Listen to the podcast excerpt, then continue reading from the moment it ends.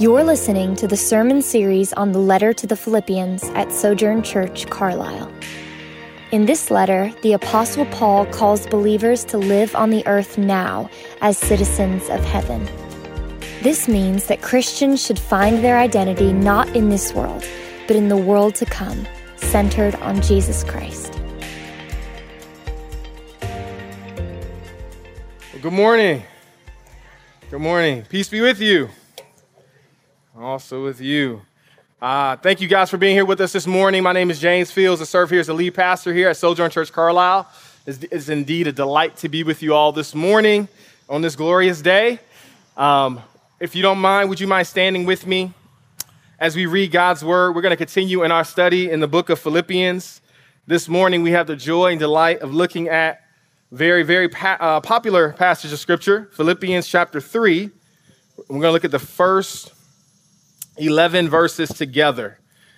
All right, so we'll look at Philippians chapter three, verses one through eleven, and it reads as follows. It says this: "In addition, my brothers and sisters, rejoice in the Lord. To write to you again about this is no trouble for me and is a safeguard for you. Watch out for the dog, dogs. Watch out for the evil workers. Watch out for those who mutilate the flesh, for they are the circumcision. The one, for we are the circumcision, excuse me, the ones who worship by the Spirit of God, boast in Christ Jesus, and do not put confidence in the flesh. Although I have reason for confidence in the flesh, if anyone thinks else, excuse me, if anyone thinks he has grounds for confidence in the flesh, I have the more.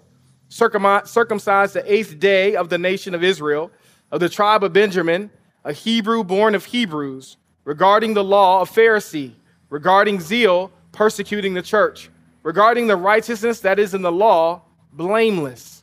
Verse seven, "But everything that was gained to me, I have considered to be a loss because of Christ. More than that, I also consider everything to be a loss in view of the surpassing value of knowing Christ Jesus my Lord. Because of him, I have suffered the loss of all things and consider them as dung, so that I may gain Christ and be found in him, not having a righteousness of my own from the law, but one that is through faith in Christ, the righteousness from God based on faith. My goal is to know him and the power of his resurrection and the fellowship of his sufferings, being conformed to his death, assuming that I somehow reach the resurrection from among the dead." This is the word of the Lord. Thanks be to God. Would you bow with a word of prayer with me? Father, we do thank you. As always, God, I ask that you would take my little and make much of it. Glorify yourself as only you can. In Jesus' name, amen. You may be seated. One day, a granddaughter sat in her grandfather's den eating potato chips. He told her not to eat potato chips in the den, so she quickly went into the kitchen. A few minutes later, the grandpa walked through the den for something, and she, he saw her eating cookies in the den. He responded, "Carissa, I thought I did. I said, don't eat in, uh, don't eat in the den." She said, "No, Poppy, that's not what you said. You said, don't eat potato chips in the den." She then held up the cookie and said, "This is not a potato chip." What's the point of that story? Well, the point of that story is talking about legalism. You see, the list in legalism are always too short or they're too long. The list in legalism also don't deal with the attitude behind the action. You see, a person could do everything on the list, yet still have a wrong spirit. Our passage today speaks to the problem of legalism. You see, legalism is the temptation to derive your justification before God. It is a temptation to derive your justi- justification before God, your acceptance by God, and your forgiveness from God by your own religious works. In other words, legalism is self-atonement. It is self-salvation. It's a self-salvation project that only leads to pride and despair. is based on the gospel of self-human achievement. And church, this morning, as we look at this passage, it's a good reminder for us that we can't earn our salvation. It's a good reminder for us that salvation is a gift that is to be received from God. See, salvation is not a gift that is given like, it's not an expected gift like the ones you get on your birthday. When you go to your birthday party, you expect to get some type of gift or some type of way of people celebrating you during that occasion. It's not an expected gift like that. It's not an expected gift like on Christmas, where you rush down to the tree and you see all the presents before you. It's not, it's not like that. Salvation is not a gift that is earned. It's not an award, it's not like an award ceremony after an athletic event or after an athletic tournament. It's not going to the podium during the Olympics to await the medal that you've earned. That's not what salvation is. Salvation is a gift that is endorsed. It is a gift that has been endorsed and given from God Almighty, the creator of the ends of the earth. And it's to be received from him through the person of Christ Jesus. I love what Drew Wheeler says about this. He says, grace is not opposed to effort. It's not a, it, it is opposed to earning. Earning is an attitude. Effort is an action. Look with me in verse one of Philippians chapter three. Before Paul gets into this aspect of legalism, he gets into a very, very important subject. He says this, Philippians chapter three, verse one. In addition, my brothers and sisters, rejoice in the Lord. This, this theme of rejoicing is mentioned at least ten th- times throughout this letter to the church of Philippi. And rejoice is a major theme in this particular chapter of chapter three. So it, it's no wonder that Paul, the great author and the great theologian, starts off where the main theme is. He says, rejoice in the Lord. It's a good reminder for us that we can't, excuse me, it's a good reminder for us that we can't be reminded too often to rejoice in Jesus. He's reminding us for a reason, because we have a thousand reasons not to rejoice in Jesus. So Paul starts in the very beginning and saying, listen, rejoice in the Lord. One thing that gets my heart happy about this, even one sentence here, is that it's a good reminder that we can find joy in the Lord even when our circumstances are bad. Even when things aren't going my way, even when things don't look the way I want them or hope for them to look like, I still can have joy in the Lord, and I still can draw rejoicing in the Lord through the Spirit of Christ. Notice what he says in one B. He says, rejoice in the Lord. He says, rejoice in the Lord. To write to you again about this is no trouble for me and is a safeguard for you. Notice Paul's language here. Paul is saying just what we talked about last week. Remember last week we said, don't get bored about ordinary obedience.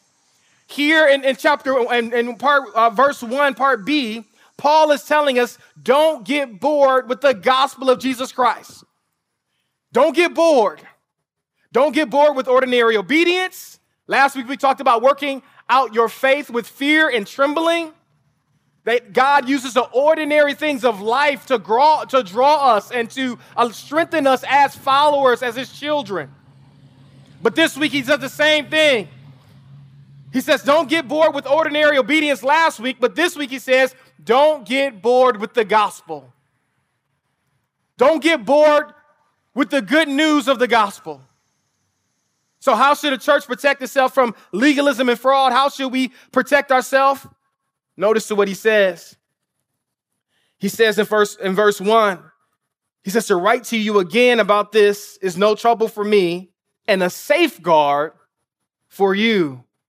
See, the church will be protected from legalism and any false gospel by studying the gospel regularly, by meditating on the gospel regularly, by having a constant diet of the gospel, you will know and be able to rightly discern between the true gospel and a fake gospel, amen? Paul goes on in verse two. He gives us some marks of truly knowing Christ. And he, he before he tells us how we can know Christ, he tells us about these persons here in verse two. He says, watch out for the dogs. Watch out for the evil workers. Watch out for those who mutilate the flesh. Now, who is he talking about? When Paul is talking about watching out for dogs, he's not talking about the dog at my house, Bear Bear. Bear. We call him Bear Bear. Uh, that's locked up in his cage right now and is waiting for us to come home and play with him uh, and throw some balls around and, and have a good time. He's not talking about a pet. What he's talking about here in, the, in this context is he's talking about dogs being scavengers. Dogs were often seen as being unclean animals. They roam around and they try to find anything or everything to eat. There were lone survivors. And Paul is saying to beware of false and unclean teachers. These men and women were Jewish Christians who wrongly believed that it was essential, if not necessary, to follow all of the Old Testament Jewish laws, especially to submit to the rite of circumcision in order to be saved. Thus they were called Judaizers. It's a good reminder for us that we must be aware of any system of theology that says we must become something or we must become someone in order to earn a right standing with them or with God. Any theology that says you must acclimate or you must uh, assimilate into who we are in order to be accepted by God or to be accepted within our group is not preaching or living the true gospel. The problem, thank you, amen. You see, the problem here is that they looked at Christianity backwards. Each and every week, I always say this phrase, so you probably can say it for me. If you don't, you already know. Many, many of you already know where I'm heading, right? Identity precedes function. But for these Judaizers, it was just the opposite. It wasn't about your identity preceding your function. When we say that, we're saying who you are precedes what you do or who you are trying to do or the things that you do for God. Who you are matters more than the things you do for God. And the Judaizers, Judaizers, or, uh, Judaizers decided to flip it around. And instead of saying identity precedes function, they said that your function precedes your identity. They taught that they, they taught that what they did, the circumcision or cutting or mutilating the flesh, that, that what they did made them believers rather than the free gift of grace given in and through Christ Jesus. It's a good reminder for us as a church that what believers do is a result of faith and it's never to be a prerequisite to faith. No one should add anything to Christ's offer of salvation by grace through faith. No one.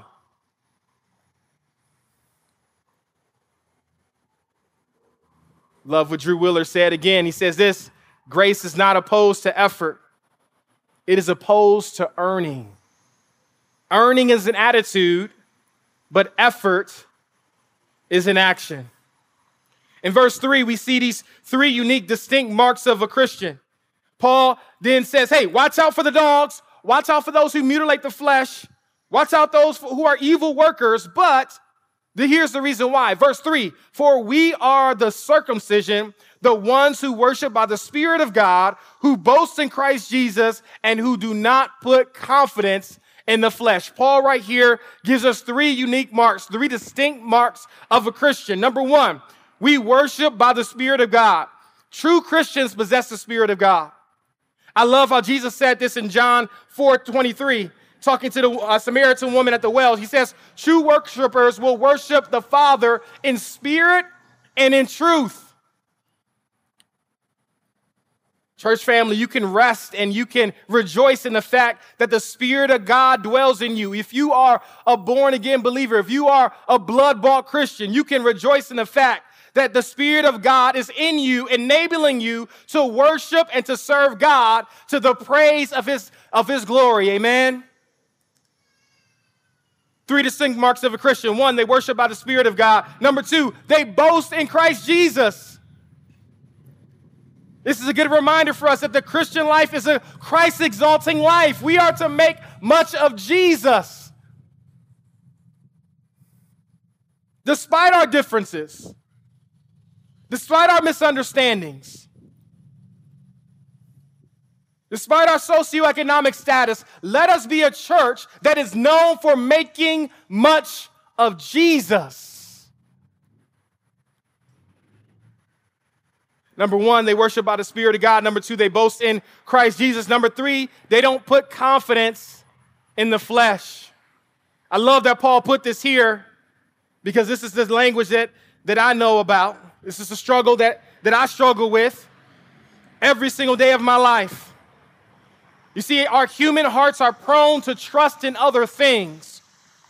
Our human hearts are prone to trust in other things instead of Christ for our salvation. We, we, we are prone to trust into our nationality or our rituals or even our education. And guys, I don't know how, how I can say this other than, but I'm so thankful that in Jesus, that in Jesus, that in Jesus, God doesn't require any other prerequisite other than Him. You can stand safely, you can stand securely, you can stand confidently, confidently before God because of the work of another, namely Jesus Christ. Notice what he says in verse, verses two and three. Do not put confidence in the flesh. What is this talking about? What he's saying here is this. To put confidence in the flesh means this. He's referring to a conviction or a belief. He's referring to a conviction or belief that I can do on my own what's necessary for me to become what I'm supposed to be as a Christian. Let me repeat that. It's the conviction or the belief that I can do on my own what's necessary for me to become what I'm supposed to be as a Christian. I don't need community. I don't need the scriptures. I don't need the Bible. I don't need a pastor. I can do me on my all by myself. And Paul is calling this church away from that. He's calling them away from confidence in the flesh. Because here's the problem with putting confidence in the flesh. When you put confidence in the flesh, and when you put confidence in yourself about your relationship with God, you nullify His work in your life. You nullify it. You count it as net zero.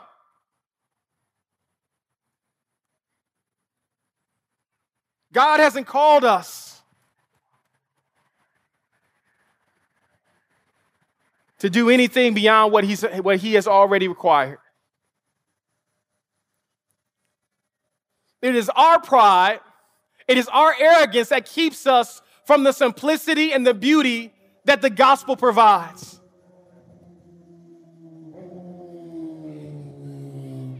Doesn't mean that your works don't matter. Doesn't mean that your actions don't matter. What it means is that your works cannot earn a right standing before God, the Creator. That the only work that you can put before God that will put you in the right standing before Him is a work that Jesus has come and done two thousand years ago. And if your life and if your beliefs, if your conviction, if your attitude and your lifestyle does not match up to having its foundation on Jesus, then it's faulty and it will be nullified.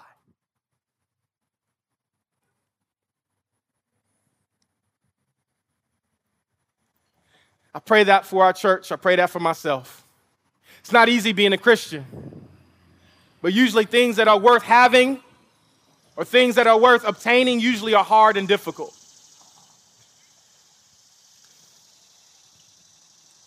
I pray and I ask that as we continue to even go through this Philippians series, that our hearts will grow.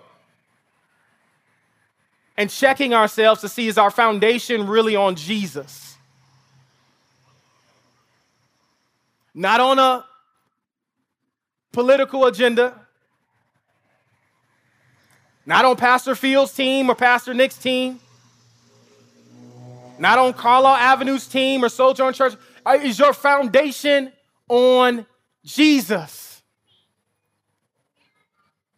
Yesterday, I got a chance to have some alone time. My family and I went out for a vacation, um, a quick vacation, and we came back, which was great. But last night, uh, I got a chance to watch one of my favorite movies, and I'm, I'm gonna probably pronounce it wrong, so somebody correct me if I pronounce it wrong. But San Andreas, is that right? How you say it? San Andreas, is that right? Maybe, okay, maybe y'all you don't know that movie. Okay. Uh, but anyway, there's a great movie with The Rock. Any movie with The Rock is great, right? That's not true, but I seem to like movies with The Rock. I don't know why, but may, maybe he's, I don't know. Maybe my foundation needs to be on Jesus and not on The Rock. I don't know. But in this movie, it's about him being a helicopter pilot, and the whole, the whole country is being devastated by an earthquake. And everything is shaking. I mean, everything. Buildings are collapsing. Towers are falling over. Like, it's total chaos throughout the movie. That's why I like it. I'm like, man, this is great. And I was, but but one of the things I realized yesterday while watching the movie with this, this chaos going around, I mean, people would literally, this is not funny, so I'm not trying to be funny here, but people would literally go through doors, and you open the door, and like the whole building will be missing. Like, it's just, that's that things were just happening just rapidly. But one of the things the Lord spoke to me while I was watching the movie yesterday was this. He says, how you respond in chaos matters. And how you respond in chaos, when your world is upside down and when things are just going everywhere, there, there's no control maybe in your life. How we respond matters. And it, it will be revealing for us to see if our foundation is truly on Jesus, if, if or if our foundation is truly on something else. Don't despise the hardships of life. Don't, don't despise the sufferings of life. The sufferings of life are an invitation from Jesus to grow into intimacy with him. He knows it's too hard for you. That's why he allowed you to experience it. But in the same breath, he's waiting for you to reach out to him as your foundation, to reach out to him as your savior, to reach out to him as your God, and allow him to show up and show out. This is what it means not to put confidence in the flesh. It means that when, when stuff hits the fan, when the earthquakes start happening in my life, when things starts toppling over and the, the, wor- the world is literally opening up underneath me and I feel like I'm falling out of control, can I place my faith in Jesus and still find him to be true? And I'm telling you, I'm telling you, brothers and sisters, the answer is yes. Beauty of the gospel is that it's, it's so shallow that little babies can go out into it and play in it and waddle in it on the shore. But the beauty of the, the, the complexity and the grandness of the gospel is that it's deep enough that we'll never know the full beauty and the magnitude of what the gospel truly entails and what truly what it means. It's small enough for the babies. Believe in Jesus, trust in him. But it's deep enough when you lose a spouse, or you're in the hospital with COVID, or you're going through a divorce, or you're, you're about to go through a divorce, your marriage is falling apart. It's deep enough for those waters too. And I ask you, brothers and sisters, this, I ask you this, and I ask, please, what are your chaotic situations revealing to you? What are they revealing to you? What are they showing you? Don't ignore it. Don't put a blind eye to it. What is it showing you? Is your foundation on him? And if not, I encourage you to admit that, confess that to Jesus, ask him for forgiveness, and ask him for strength to repent and turn away, to follow him and to see him provide for you despite your circumstances and despite your situation. This is what Paul is talking about here in verses four and five. He says, listen, if I, if, if anyone could put confidence, if anyone could be, um, could live the life that the Judaizers so admire, I could do it more than anyone. He gives us seven reasons for it. He says, listen, he says, I was, I was an eighth dayer, meaning that he himself was circumcised on the eighth day. On the eighth day, every Hebrew boy was to be circumcised on that day according to Ju- Jude- uh, Judea law. Not only that, he was a descendant of Abraham. He was from the nation of Israel. He was not just from the nation of Israel. He was from the tribe of Benjamin. The tribe of Benjamin was one of the most um, distinguished uh, tribes of the nation of Israel. The tribe of Benjamin comes from the second, the second son from Rachel. Joseph was the first who was sold off into slavery by his brothers, but Benjamin was the one who was loved by Jacob so much so that he didn't even want him to leave his side, his side, or even out of his sight because he loved him so much. The tribe of Benjamin is where the, the first king of Israel came from, the king of Saul. He's from the tribe of Benjamin. When the nation split, when ten kingdoms went to the north and two kingdoms went to the south, Judah and Benjamin were the two representatives of the southern kingdom. And, the tri- and during the exile, the tribes of Benjamin and, and Judah were the only two tribes to return to Israel after the exile. So when Paul says he's from the tribe of Benjamin, he's not just saying, hey, I'm just from a certain, he's like, I'm from the tribe. And the only tribe that's greater than his is the tribe of Judah because Jesus Christ himself is a descendant of, of from, from that specific tribe. He says, I was a Hebrew of a Hebrew. He goes on to say, regarding zeal, regarding, regarding zeal, persecuting the church, regarding the righteousness that is in the law, I was blameless.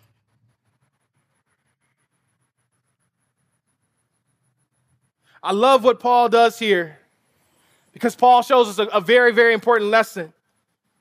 He teaches us this, this, this clear thing, that privilege is not to be denied or to be ignored. Let me say that again. Privilege is not to be denied or to be ignored. We live in a country of privilege. Every single person in here, we have privileges. Black, black man, black woman, white woman, white man, Asian family, whoever you may be, being in this country has its opportunities for privilege.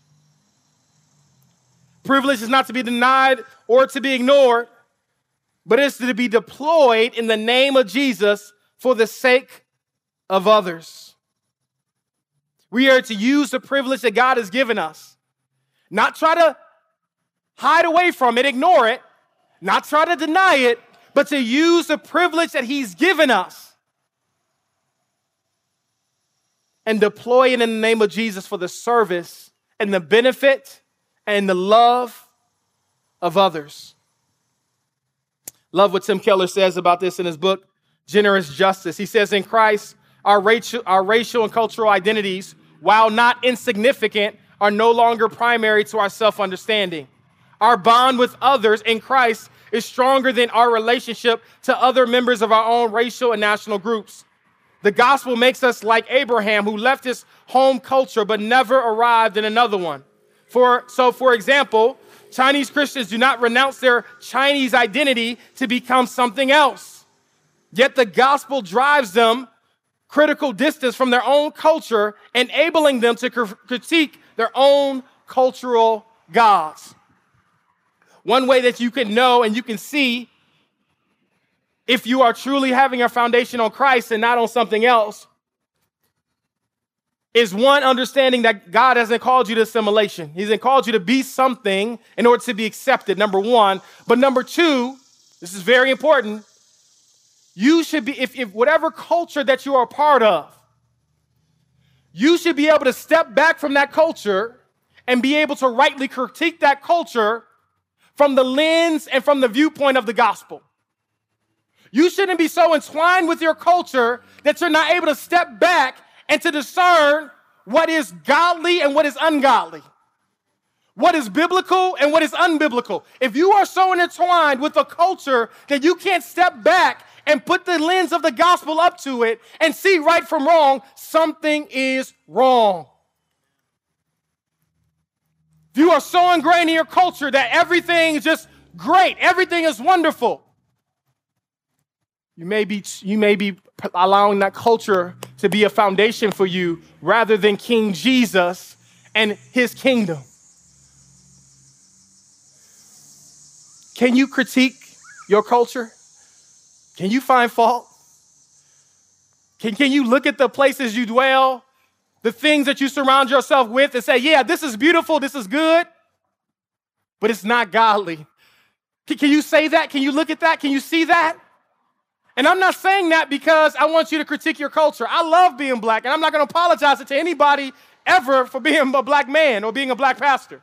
That's how God created me, and I'm thankful for that. But I can be able to step back, and I can look at look at my culture with the lens of the gospel and see areas where we can improve and we can grow and we can be more Christ-centered, because my culture is not my foundation.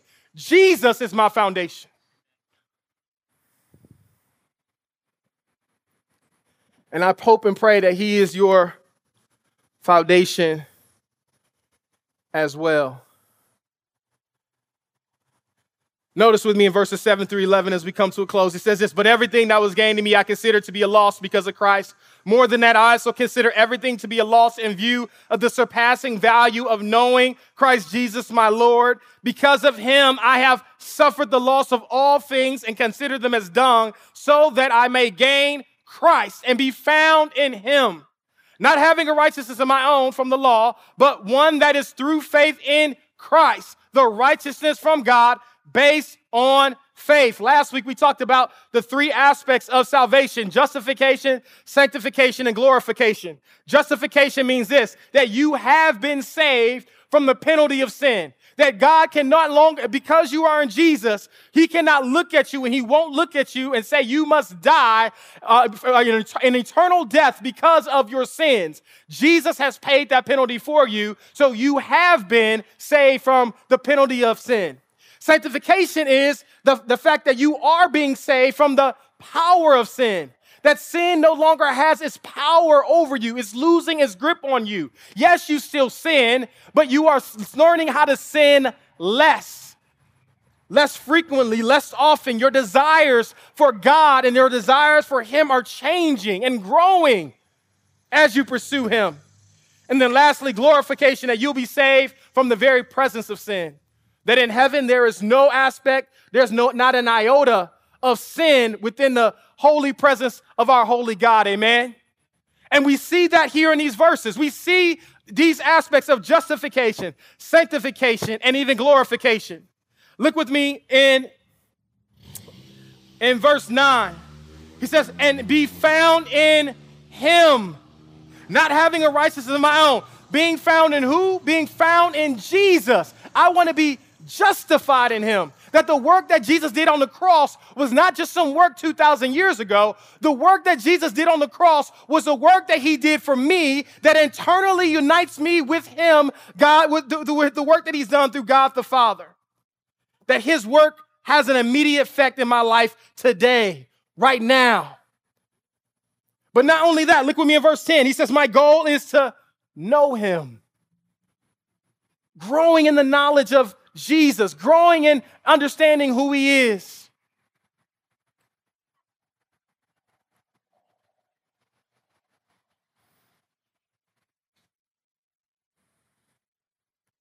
Love the old hymn that says, um, oh, what needless pain we bear, all because we do not carry everything to God in prayer. This is this aspect of knowing him, is that you, God wants you to know him in all aspects of your life. He wants you to know you in your singleness. He wants you to know when you're married. He wants you to know when you're married. He wants to know when you're a widow. He wants you to know every aspect when you're when you're a poor college student trying to make make make ends meet, eating ramen noodles. He wants to know you in that. When you're a new parent learning how to uh, to raise children for the first time, Or maybe you are a parent who is longing to become a parent and it's just not happened yet. In every aspect of life, our goal is to know him. Know him. That's why I'm going to go back to what I said in the very beginning. Don't get bored with the gospel. Don't get bored with the gospel. The gospel doesn't change, but your circumstance, your reality, who you are changes. And as you change and as you develop, the gospel is still able to be applicable and powerful in you as you grow in him. So we see sanctification in verse nine. We see, uh, excuse me, justification in verse nine. We see sanctification in verse ten. And in verse eleven, we see this aspect of glorification. He says this, assuming that I somehow reach the resurrection from among the dead. And I love this because this reminds us that what Paul is not talking about here is that he's not talking about the second coming of Jesus. He's talking about experiencing Jesus' resurrection power in his life to joyously overcome every single challenge that he's experiencing. When, when Paul wrote, in order that I may attain to the resurrection from the dead, he was not implying uncertainty or doubt. He was just unsure of the way that he would actually meet God. He didn't know if he was going to meet him through execution or through natural means or through natural causes of death. But one thing that Paul didn't doubt was that he would be raised. And he acknowledged that the attainment of it, of this, can only happen within God's power and not that of his own. You see, when God redeems a person, he uses the same creative power that he used when he first spoke the world into the existence. He shines in our hearts to give us the knowledge of Christ later. And as, and, and as he does that, more glory will be revealed. I love what Habakkuk two fourteen says. It says this, for the earth will be filled with the knowledge of God's glory as the water covers the sea. Will you pray with me? Father, we do thank you and praise you that, God, you are working all things out for our good. We thank you, God, that you have us covered. God, grow us in this knowledge and understanding of what grace is, that grace is not opposed to effort. It is opposed to earning. God, help us not to try to earn our salvation in any way apart from trusting in you and placing our faith in you. We do love you and we do praise you.